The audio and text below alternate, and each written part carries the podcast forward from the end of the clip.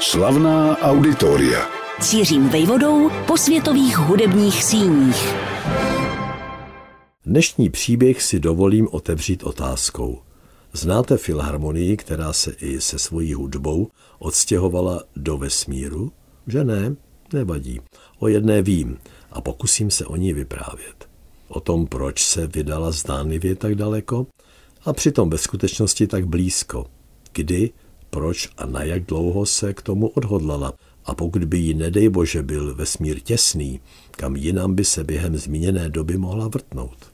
S lokalizací tohoto filharmonického tělesa, jednoho z nejlepších v naší zemi, vás ale nebudu dlouho napínat.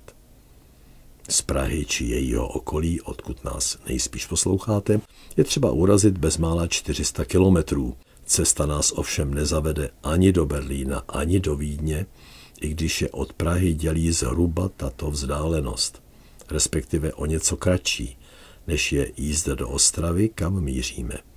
A to za její Janáčkovou filharmonií, která se rozhodla podstoupit anabázi, jaká sice není snadná, ale její důvod každého v orchestru naplňuje radostí.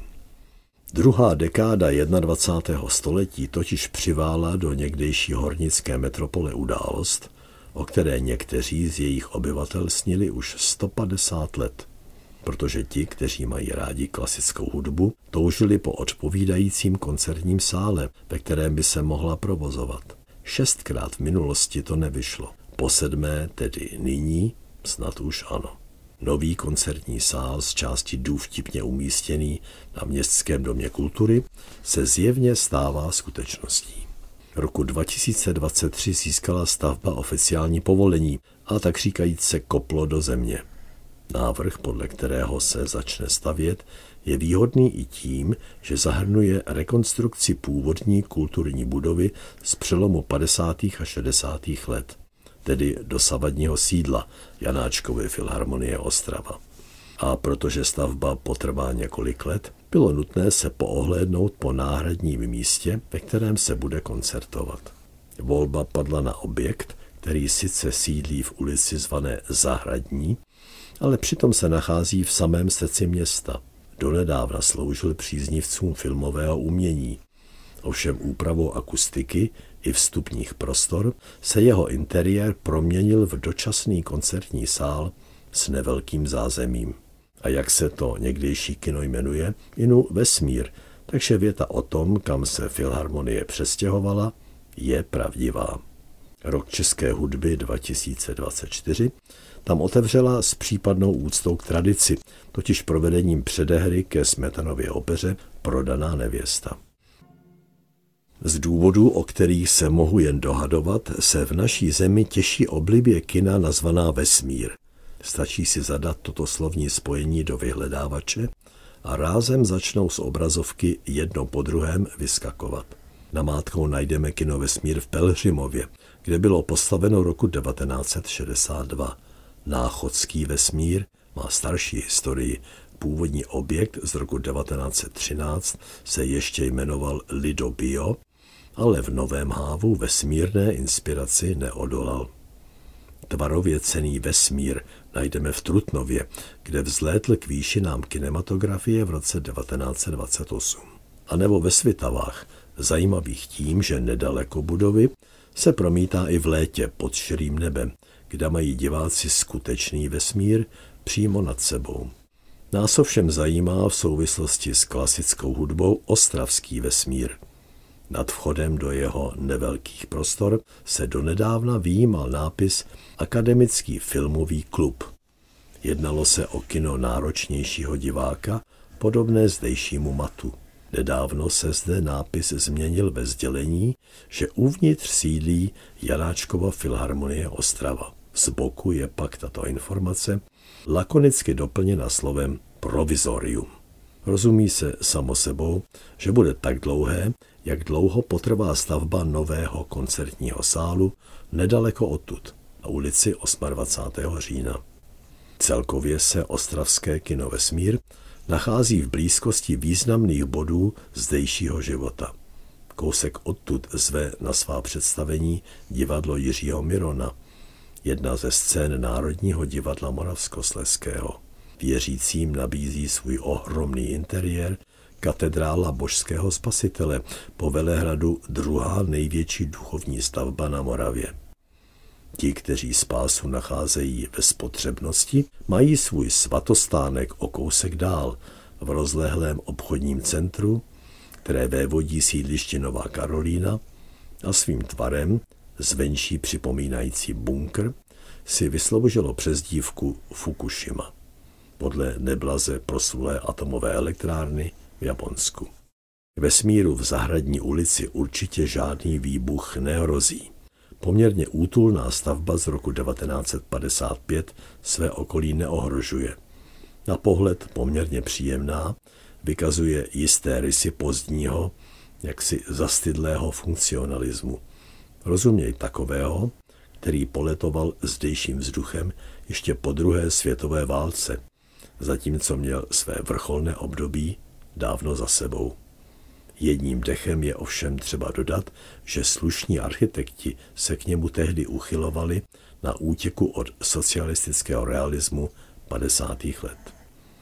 Ať už zvenčí působí kino, pardon, koncertní sál, vesmír jakkoliv, uvnitř bylo třeba vykonat mnohé, aby mohl objekt alespoň uspokojivě po jistou dobu sloužit hudbě.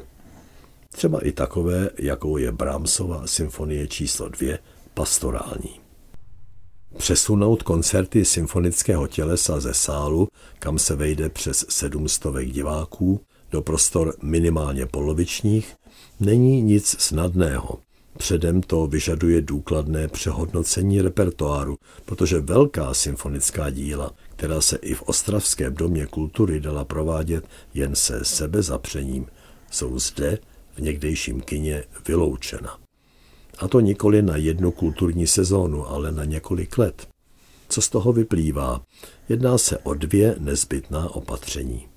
Především vymítit z dramaturgie veškeré skladby, které jsou tak říkajíc velkokapacitní a objevně je nahrazovat jinou tvorbou.